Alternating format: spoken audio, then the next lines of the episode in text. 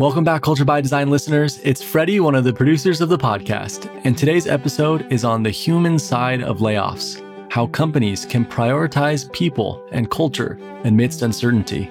Layoffs are not just big business decisions, they are profoundly personal for both the individuals who are affected directly and those who remain after it.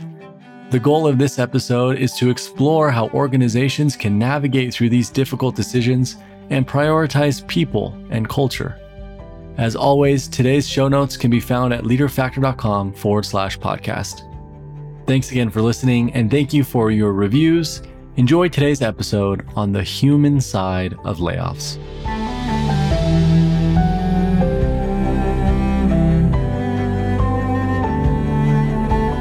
I'm Junior, and I'm here today with Dr. Tim Clark, and we are going to be discussing a sensitive yet crucial topic surviving a layoff and understanding the cultural opportunity that comes along with it. If you haven't been affected by a layoff or you don't feel like it's timely, don't click away just yet. Listen up because chances are you'll eventually find yourself affected by one. Maybe you'll avoid one, or maybe even you'll run one. In any of those cases, I'm confident that today's discussion will help you. Tim, how are you doing today? Well, I'm doing well, but as you say, Junior, this is a sensitive topic it makes me realize layoffs are big business decisions, institutional decisions, but they're also profoundly traumatic personal experiences. I'm thinking about myself, the first job that I had out of college. After a year and a half, I was laid off. And that has stayed with me ever since. It was a stinging experience. It left period effects I can bring it to memory. I can recall just all of the turmoil and the and the stress that it caused. And so this is a very sensitive topic, whether you're on the deciding end, the administering end, or the receiving end. And so hopefully we can handle this with the appropriate level of sensitivity. But it is a topic that is very much worth discussing so that we can perhaps even help institutions that are confronted with this issue. Well, I appreciate you bringing that up because today we'll be sharing a lot of data at a pretty high macro level.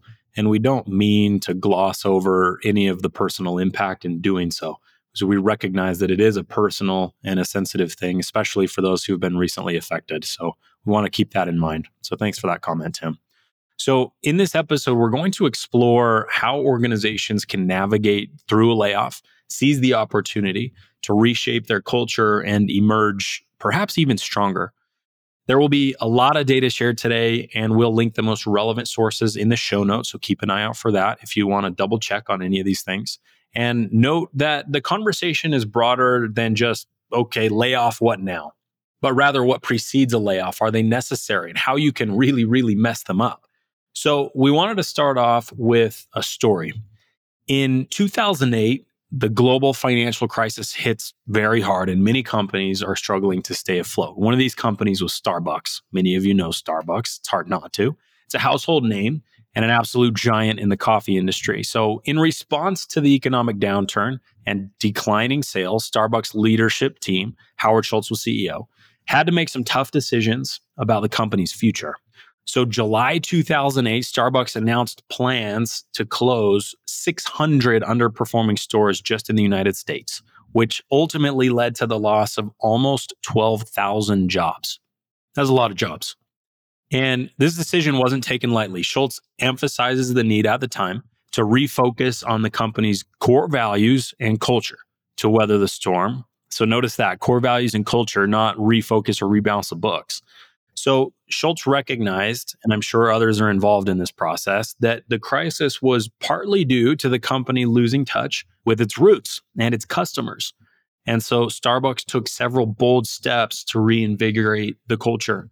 There are a few things that they did. Listen to this. They closed 7,000 stores for hours to retrain baristas on making the perfect espresso. How about that?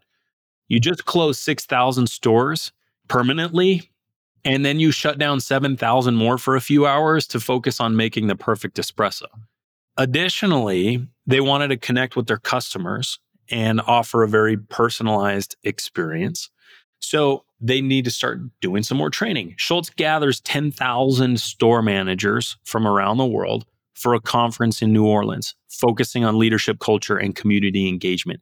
10,000 store managers. Yeah, it's amazing. So, how expensive is it to get 10,000 people globally together on site in a single place? That's unbelievable. And you're in the midst of cost cutting. So let's say your $2,000 travel expense conservatively per person, that's $20 million just to get people there and back.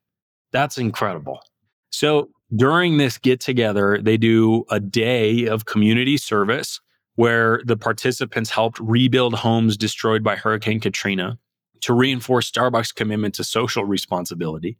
Then they launched the My Starbucks Idea platform, which allows customers to share their suggestion for products. So they do a whole bunch of these things lined up one after another.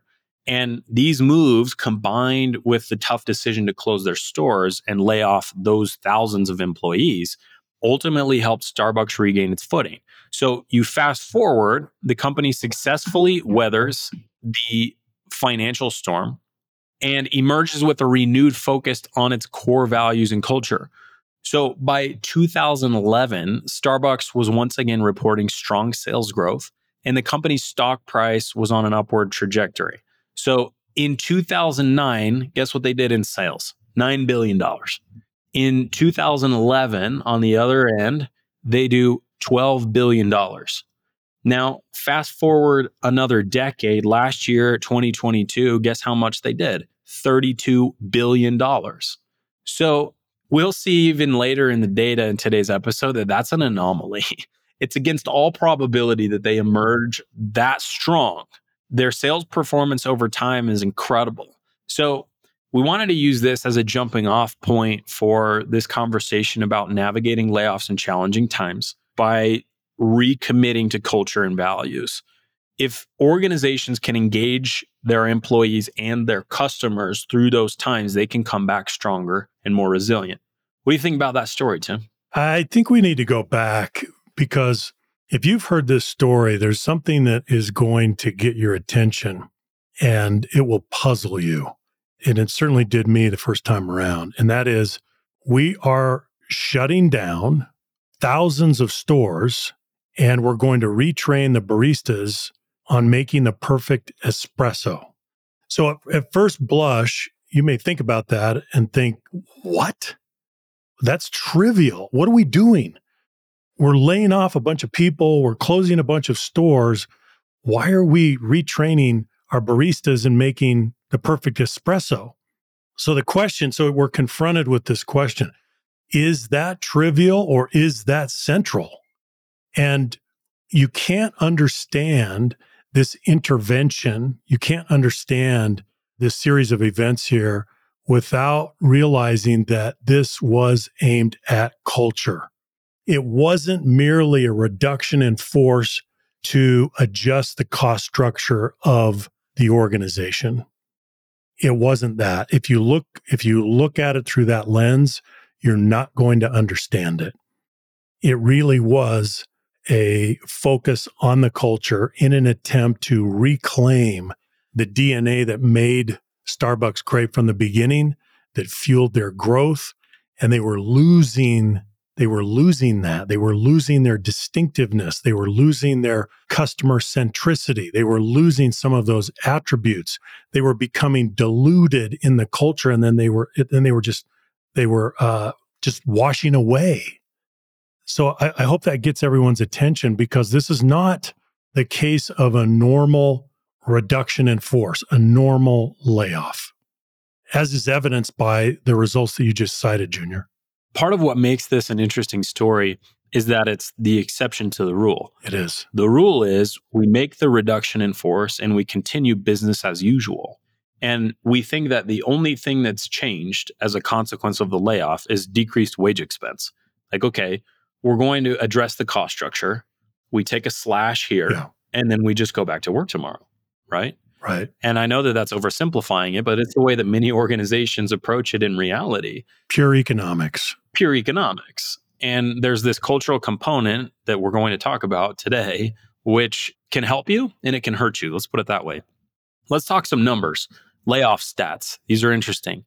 In 2022, there were 15.4 million layoffs just in the United States alone. In March, I was looking at this, this is recent data of 2023. Globally, just in tech, there were 65,000 layoffs across 112 major companies. How about that? Now, these two, these next two, I had not heard before. 28% of Americans have been laid off in the past two years alone. It's an incredible number. Then 40% of Americans have been laid off or terminated from a job at least once. 40%. So chances are pretty good that if you're listening to this podcast, you've been affected somehow by a layoff or a termination at least one time. In January 2023, the number of layoffs equaled the total number of layoffs that occurred in the heart of the 2020 pandemic.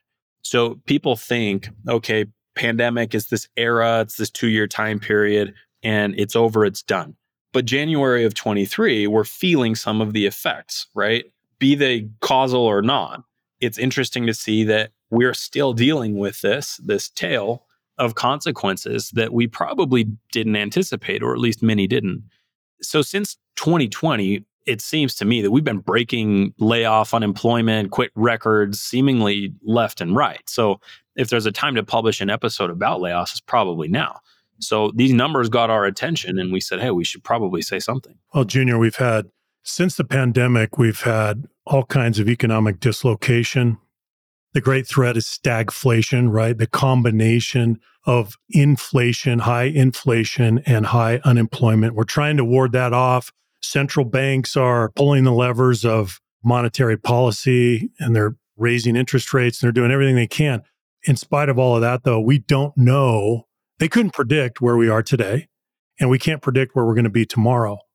The best macroeconomists in the world could not predict the way that economies responded during the pandemic. They couldn't predict it. And we're in the same situation here. We can't predict what's going to happen over the next six months. Are we going to get our arms around inflation? Can we maintain positive economic growth? We don't know for sure. No one can tell us the answer. That's the environment. Here's a macro level trend for you layoffs have been increasing steadily since the 1970s. So we're talking about a three year period. Now let's talk about a 50 year period. In 1979, fewer than 5% of Fortune 100 companies announced layoffs. In 1994, almost 45% did. A 45% increase between those years, 79, 94. And then a McKinsey survey of 2,000 companies found that from 2008 to 2011, 65% resorted to layoffs. So today, layoffs have become a, the default response to any uncertain future marked by rapid advances in technology, tumultuous markets, intense competition. You mentioned monetary policy. There are all of these things going on that contribute to the volatility of our environment and the dynamic nature of our environment. And so the layoff lever is one that companies are often pulling by default when they're met with an environment like the one we're in now. That's right. So it's interesting to see that that has become more common over time, that we're pulling that lever more today than we did 50 years ago. And I don't know that there's any indication that that's going to change. No, I don't think so. I think you and I were talking about this offline about just the growth path for organizations now is different than it was in the past access to capital is easier than it's ever been. Capital flows are much more dynamic than they have been in the past. And so organizations are growing differently than they have in the past, often through lump sums of cash that they need to go and deploy quickly, or that they think they need to go and deploy quickly to get a jump on whatever it is they're doing. That shows up differently in different markets, but that's a trend that I think is pretty interesting. Well, Junior, as you said, access to capital was easy, was a lot easier. It isn't now.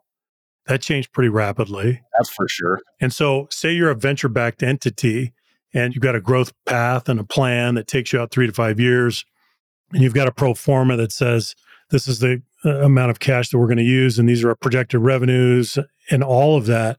Well, that all changed.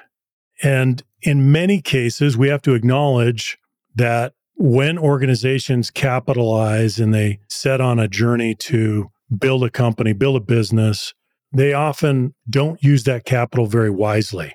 They overhire, they're not careful, they're haphazard in the process. And then when the fundamental conditions change in terms of access to capital, in terms of how their market is performing, then what do we see next? Layoffs. We've seen that over and over and over again just in recent months with smaller organizations, right? I've been amazed at the pattern and then the messaging and the PR pattern as well, which is, hey, we absolutely crushed hiring in 20 and 21. And in 2022, we realized, okay, we overhired. How many times did we hear that? And it's amazing to me that we were blind to that for such a long period of time. And yet it's such an overwhelming pattern. And so organizations, I think, are hopefully mm. picking up on that pattern. And hopefully we can prevent some of that type of overhiring in the future. So let's establish this layoffs are a part of life, to put it away it's a part of free enterprise. It's something that's happened from the beginning of the inception of work. At some point, we hired too many people to see the fields or cut the road and we sent them home. It's not something that is new and it's not something that's going to go away. And because they've been around for so long, and we know what they are as reduction in force, they have some first order consequences that are pretty obvious to what we think about, we have fewer people working. That's the first order consequence. We've reduced wage expense, we've adjusted our cost structure. But then there are some other things that happen as either first order unintended or second, third, fourth order consequences that we don't pay a lot of attention to that can come back to bite us. Some of them can be good, most of them are bad. It's also worth saying that not all layoffs are created equal there's a spectrum of quality of layoffs, both in process and in motivation. Those are two variables to look at when you're looking at a layoff. What's the motivation for the layoff? And that is its own spectrum of quality. They can vary and range from pretty good to pretty bad. And then process. The actual process of the layoff itself has a spectrum of quality. And so you could even put it in a little four box and show the combinations of process and motivation. But that's important because we don't want to just lump all layoffs into a single bucket. And what we're also not doing in talking about layoffs today is making any sort of judgment, just making some observations and hopefully sharing some things that might be useful. So, layoffs have a tremendous number of unintended consequences. And these are some data that we wanted to share that most people probably don't know about. So, research by Magnus Sverke and Johnny Hellgren of Stockholm University and Katarina Näswall of the University of Canterbury found this. After a layoff, survivors, what they call them, which is an interesting term, experienced a 41% decline in job satisfaction, a 36% decline in organizational commitment, and a 20% decline in job performance. How about those numbers, Tim? What do you think about those? Incredible. I think we have to acknowledge that whenever there's a layoff, that rocks the organization and it knocks it into a state of disequilibrium. That's what's happening. The organization has been knocked out of its orbit. And so many of the assumptions and assurances that we worked under, that we lived under, are now brought into question. So, what is the commitment to people here? What is the view of human capital? where are we going? All of that is now thrown into disarray. And so all of that is measured in these survey questions. It's pretty amazing. So I just think that wherever we are, if we're in a position of leadership and we're contemplating a layoff, we have to recognize that we're going to shock the system. We're going to knock it into de- disequilibrium, and there will be negative unintended consequences that accrue based on that decision, regardless of why we're doing it and how we're doing it, regardless of motivation and regardless of process. Now, we can talk about what the right motivations should be and what a good process looks like. But even regardless of that, we just have to know going in that we are shocking the entire system. The organization is an organism and you are inflicting pain, you are inflicting trauma, and an enormous amount of distress on the organization. So here's a second order consequence that we may not pay attention to is voluntary quits post layoff. A lot of high performers will transition out of the organization through voluntary quits when they see the volatility and when they see the pending workload. And this this interesting paradox because declines in engagement and performance, those declines we talked about, 41% in job satisfaction, 36% in organizational commitment, 20% in job performance. Those declines are coming at a time when the demands on that workforce are greater than they were before the layoff. So we now have more to do with fewer people. So the workload as it gets redistributed becomes more than it was before. To support and lead efforts to navigate the new economics, the new performance metrics, the new whatever it is that we've changed, these people have to pick up the work that the terminated people left behind. And so if the employees now are less engaged, they're distracted, they're discouraged, they're overburdened, they'll probably resist doing more and the organization will probably sputter. It's unreasonable to expect that you shock the system in that way and then have increased engagement and performance, all else equal. That's, I think, one of the most fundamental assumptions that we need to challenge. And when you say it out loud, you put it on paper and you look at it, it's obvious. Of course, that's unreasonable. We can't expect that. But that's often in reality what we're saying if we're not saying anything else to the organization. Think about this cynicism that ensues with a layoff when people look around and say, I think they're simply wanting to do more with less. They want us to make bricks without straw. That's what's going on here. If that's the conclusion that employees come to, that it's pure economics and we're going to make you do more with less, and they feel a sense of exploitation, it's not going to go well. I remember doing, thinking about doing a layoff when I, I ran a firm years ago. And it's such a sensitive situation. We had an operating unit that was hemorrhaging, it was bleeding pretty bad. And so we closed down an office and we were thinking about a layoff. But in the end, we decided to capture attrition rather than do the layoff because of the net impact to the workforce, to the culture, to the organization. Now, we can't say what the right decision is in your case if you're contemplating this, but we have to be so careful because there are unintended adverse consequences, and the organization will feel that. It's not going to be easy. There's a body of work that has to do with what's called survivor's guilt. And this is what drives at least some of that disengagement and performance drop. So, survivor's guilt is when someone or a group of people experiences a loss and you did. It's a sense of guilt associated with surviving a situation, incident, or event while others didn't. I read some very interesting research on maritime survivor's guilt. Fascinating if you ever want to go down a rabbit hole, but it's a type of PTSD. And in this case, for our purposes, it's often called workplace survivor syndrome. And it bleeds into some other interesting statistics. So, work related stress which certainly is contributed to by this type of environment, costs American employers an estimated $300 billion annually in absenteeism, turnover, and lost productivity. So, the reason I share that is because we're aiming at cost reduction. That's what we're aiming at. That is the objective in many cases of a layoff, not necessarily, but in many cases. And so, as you said, you evaluated this in your case with this business unit that it was not going to be worth it. You were going to save some dollars up front, but there were going to be some other things, monetary or otherwise, that would have cost more. So, walk me through that math a little bit more, Tim. What are some of those other things that in that scenario you were considering? What were the types of conversations you were having? What ultimately led you to make that decision to just capture attrition? Well, you're looking at the engagement and the productivity of everyone in the organization. You're looking at, so if you do a layoff, you're trying to project the consequences and the impact. And so you have to think through that and it's non economic logic. I mean, you can put some assumptions to it, right?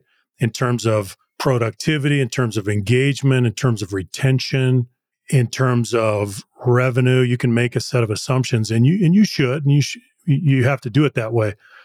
But it's not easy. It's so much easier to look at labor as a line item in your budget and then say, okay, we're going to take a 15% reduction. You know exactly what that means. You know what that translates into in terms of cost reduction. You know what your projected profits are going to be based on very simple math. We're not talking about that. We're talking about the overall impact on the organism. And we're talking about maintaining the dignity of every individual and opportunity, as much opportunity as possible for every individual. And so I think if you're thinking about a layoff, you need to go back and you need to challenge your assumptions very rigorously. And you need to think about another scenario to get there. I think that's just something that you have to do as a matter of course before you pull the trigger on a reduction in force. Love it. Well, let me give you another example. So you look at the reductions that have been done, the layoffs that have been done in recent months with the big tech companies. Well, for example, you take uh, Professor Jeffrey Pfeffer at Stanford. He believes that those tech companies, after the first one, that the rest of them are engaging in copycat behavior. So it's not about the reduction in force, it's about the optics of the reduction in force. Are we trying to manage Wall Street and the expectations? Is this an offering? Because most of these firms have taken a massive hit in market capitalization over the last few months. They've lost hundreds of billions of dollars in value that has vaporized. But is it really a substantive step to take out 10,000 people, right? Is that really going to make a material difference to the cost structure of the organization? I'm not going to render a judgment, but it's just interesting that sometimes uh, our motivations are, they vary. They vary. When it comes to a, a reduction in force. They do. So here's a stat where I talked about voluntary quits uh, a few minutes ago. Just a 1% workforce layoff can result in a 31% increase in voluntary turnover. How about that? So think about the turnover that's happening after the layoff that's voluntary and think about the quality of that turnover. Those that have the mobility are probably some of your higher performing employees, probably some of the more competent talent. And if that's the type of talent that's going to be turning over after just a 1% reduction, you really have to think twice because if you look at just wage expense and you think you're going to make a 1% cut, it's not that simple. Here's another one that I thought was interesting cutting of employee recognition programs. That's one of the first things to go if we're trying to increase our austerity. So, cutting recognition during crisis can lead to a 49% decrease in engagement and 20% higher intent to leave the organization. I want to share two more. A study of one Fortune 500 tech firm done by Teresa Amabile at Harvard Business School discovered that after the firm cut its staff by 15%, the number of new inventions it produced fell 24%. So I call that out for innovation. That's fascinating. Organizations can become less innovative. And then they did some more research at Auburn and Baylor and University of Tennessee found that companies that have layoffs are twice as likely to file for bankruptcy as companies that don't have any. That's interesting too. That's amazing. So you look at longevity of an organization and its correlation to the propensity to lay off.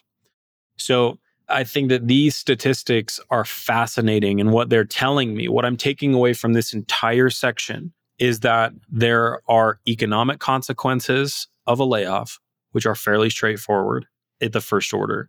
Then there are also economic but cultural consequences that are first, second, and third order. And put in basic terms, we weight too heavily or overemphasize the economic side of the equation and undervalue and underweight the cultural side of the ledger. So, all of this is to say, we need to spend more attention on the cultural impact of these decisions, both in the analysis and in the execution. So if we find ourselves in the scenario where we're thinking about a layoff, okay, we need to weigh those cultural variables very heavily.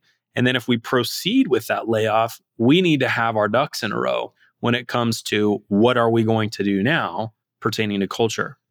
So here's a line of thinking, Junior, that every executive contemplating a layoff should run through. And that is if we do a layoff, the operating assumption is that this will create a crisis of faith in the workforce based on the employer employee compact. What is the nature of our relationship? Is it just transactional? And therefore, what will be the knock on effects, the multiplier effects that come out of the layoff? That's the logic that you need to go through. And you need to make some assumptions. And those assumptions shouldn't be conservative. No, you're right. They should be very generous. So we need to ask a few questions in that scenario. Tim talked about a few. There are a bunch of things that precede that layoff scenario as well. And I think we would be remiss to not call those out. And one of them is that if they're in the organization and have the potential to be laid off, then you hired them. And so it follows the question should you have hired them in the first place? in terms of talent, in terms of capital, in terms of all of these other things. So that decision to hire always precedes naturally the decision to lay off. And that may be where part of the math is broken and where part of the process is immature. If you look at the hiring mechanics and some of the patterns of these institutions that hired just crazily over a two year period. Uh, and some of that may have been warranted and some of it may not have been. But it does beg the question did we overhire? And so sometimes it may be appropriate, or it's probably always appropriate to evaluate that inflow of people to the organization just as much, if not more, than the outflow. Because anything you solve upstream solves you all of the headache downstream if you can get those things right. So, should we have hired? Then do we need to lay people off? Is it a necessity? Necessity, right? Do we really need to? And then should we lay people off? Is it prudent? Those are two different questions because as you talked about, Tim, they may be different. Well, and Junior, when you say, do we need to lay people off? You need to ask yourself how you're asking that question because when it comes to a potential layoff, many employees have an expectation that the organization needs to sacrifice some extent to some extent. That means to sacrifice in profitability to sacrifice in margins and they expect you to depart so to speak from the what we might call the Milton Friedman theory of the corporation where it's not just purely about shareholder return you have other stakeholders, you have a broader stewardship. And so if you default quickly and immediately to a layoff, that's not only a disruptive, dislocating event, it's a culturally disillusioning event. So, how do you look at me as an employee? Is there a loyalty that extends to a point that we will sacrifice profitability and margins to some extent. Like, like what does this mean right? What is the nature of our relationship? These are the questions that employees ask and the answers that they give themselves fuel their engagement their productivity their retention their performance. These are the questions that they are going to be going through. So we need to ask those questions and that narrative is going to happen whether you inform it or not. So you mentioned the questions the employees ask themselves or the story the employees tell themselves.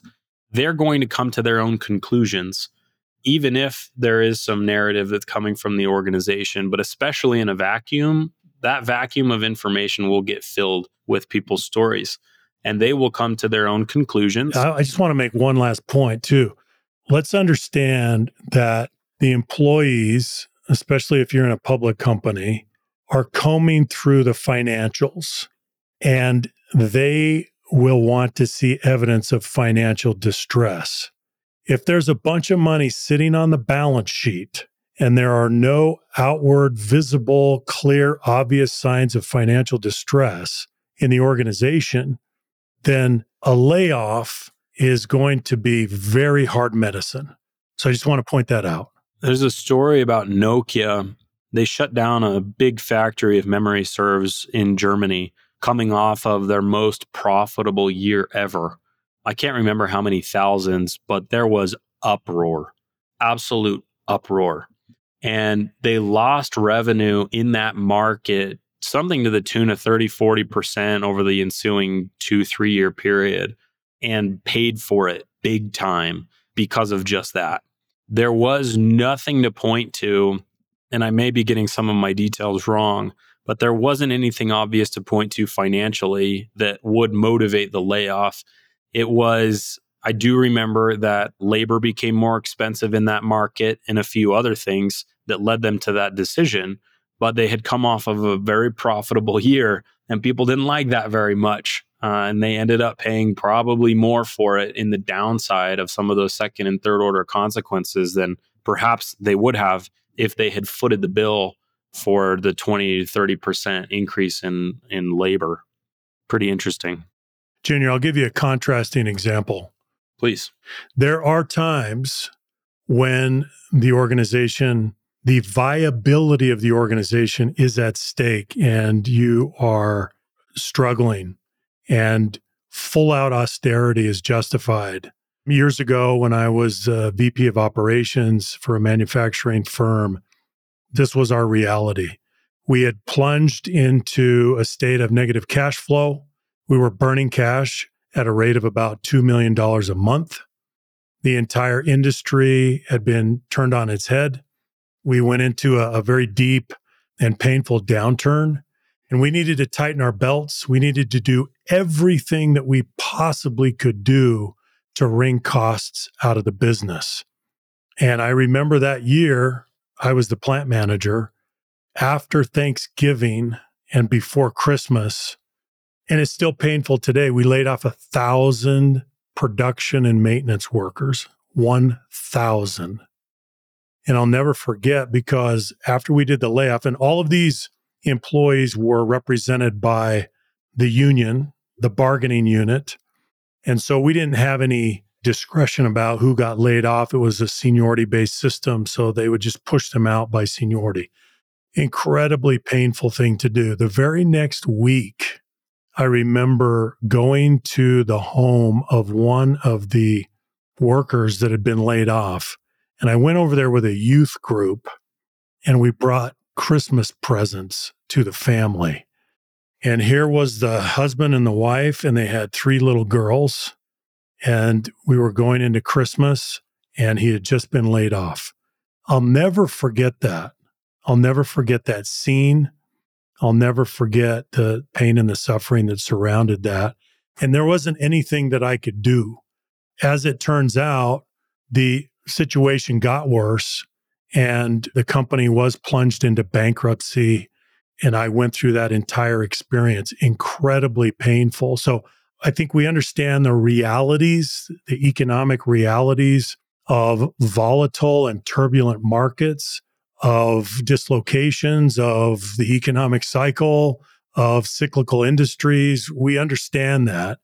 So I just wanted to counterbalance my last comment with that very personal experience that I went through. I appreciate you sharing that, Tim. That must have been a hard thing showing up at that door. When you think about the layoffs to the tune of millions, and you think of all the households affected, it really does put it back into perspective. It's so easy, you know, and I find myself even doing it in this podcast episode is is speaking at such a high level that it blurs out. You know, you're up tens of thousands of feet and you can't see the cars on the ground, the people on the streets until you zoom back in. And so when you talk about, you know, 10,000 people here, 15,000 people there, sometimes it's easy to disassociate just how personal it is.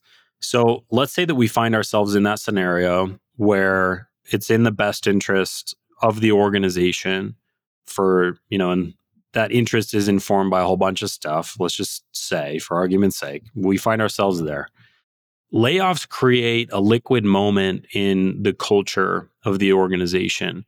We talk a lot about cultures calcifying, becoming fossilized, and difficult to change over time. Layoffs, as you said previously, knock us out of orbit. And they do give us an opportunity to change what we might want to change. It's this liquid fluid moment that makes the organization more malleable, especially culturally. And it creates a vacuum that we can fill with new messaging, with new values, or a recommitment to some values. It allows us to take a new look at goals and mission, areas for improvement and growth, and so, what I thought was particularly cool about the Starbucks story was that that void was very quickly filled with this is what's next. This is what we're doing. It's something that was out of the flow of normal work. It's, hey, this is our recommitment. Here's some investment. This is where we're going. So, it was a deliberate change in activity. It was this thing that was so unique, so outside of the norm that I imagine people couldn't help but say, oh, they're serious. They're doing things differently. They're behaving differently than they did before. So maybe things will get better. At least they're doing something. Mm-hmm. I think what you're saying, Junior, then is if you have to do a layoff, take full advantage of the opportunity culturally. What else would you like to accomplish? It should not be pure economics. What would you like to accomplish? How would you like to transform the culture?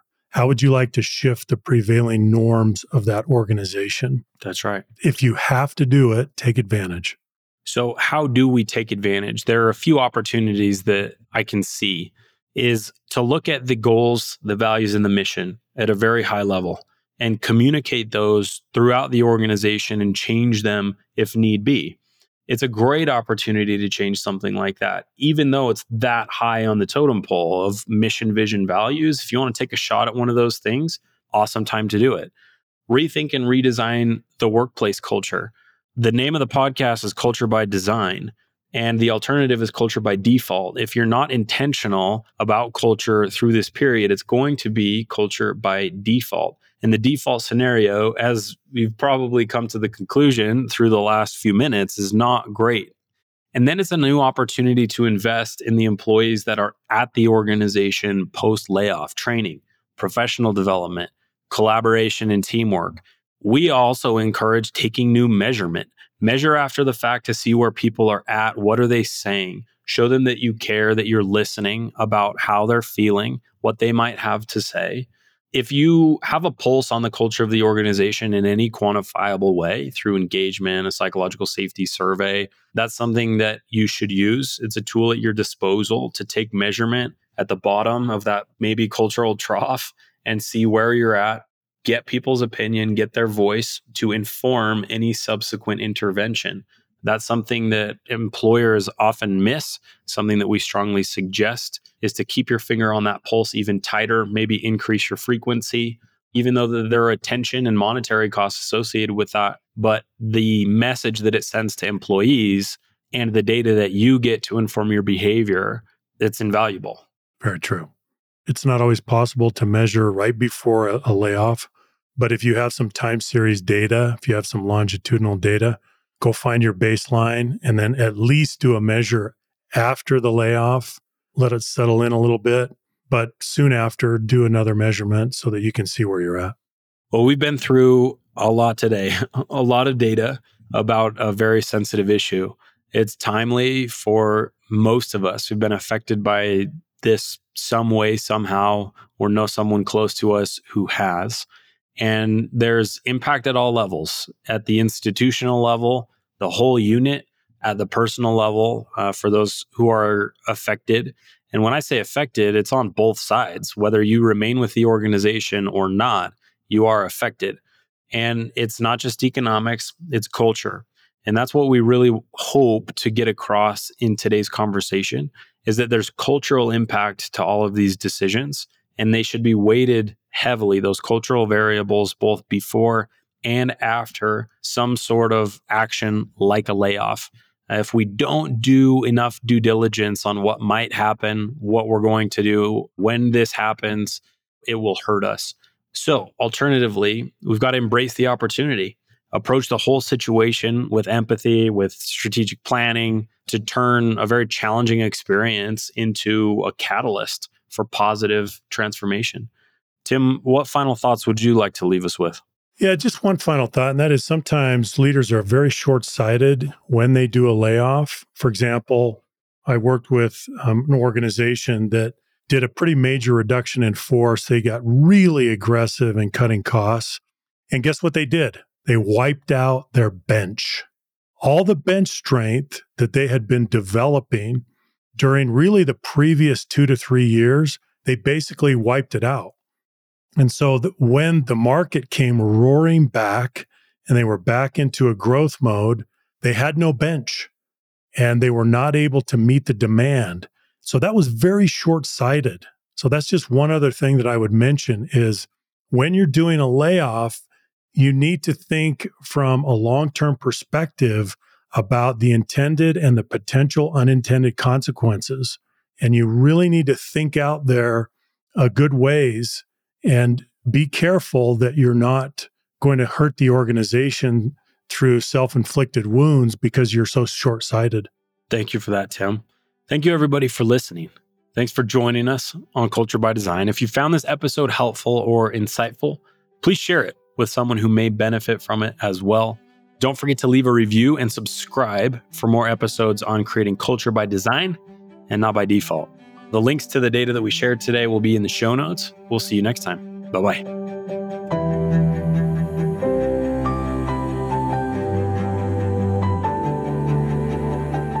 Hey, Culture by Design listeners, you made it to the end of today's episode. Thank you again for listening and for making culture something that you do by design and not by default. If you've enjoyed today's episode, please be so kind to leave us a review. It helps us reach a wider audience and accomplish our mission of influencing the world for good at scale. Today's episode show notes and other relevant resources related to today's topic can be found at leaderfactor.com forward slash resources. And with that, we'll see you next episode.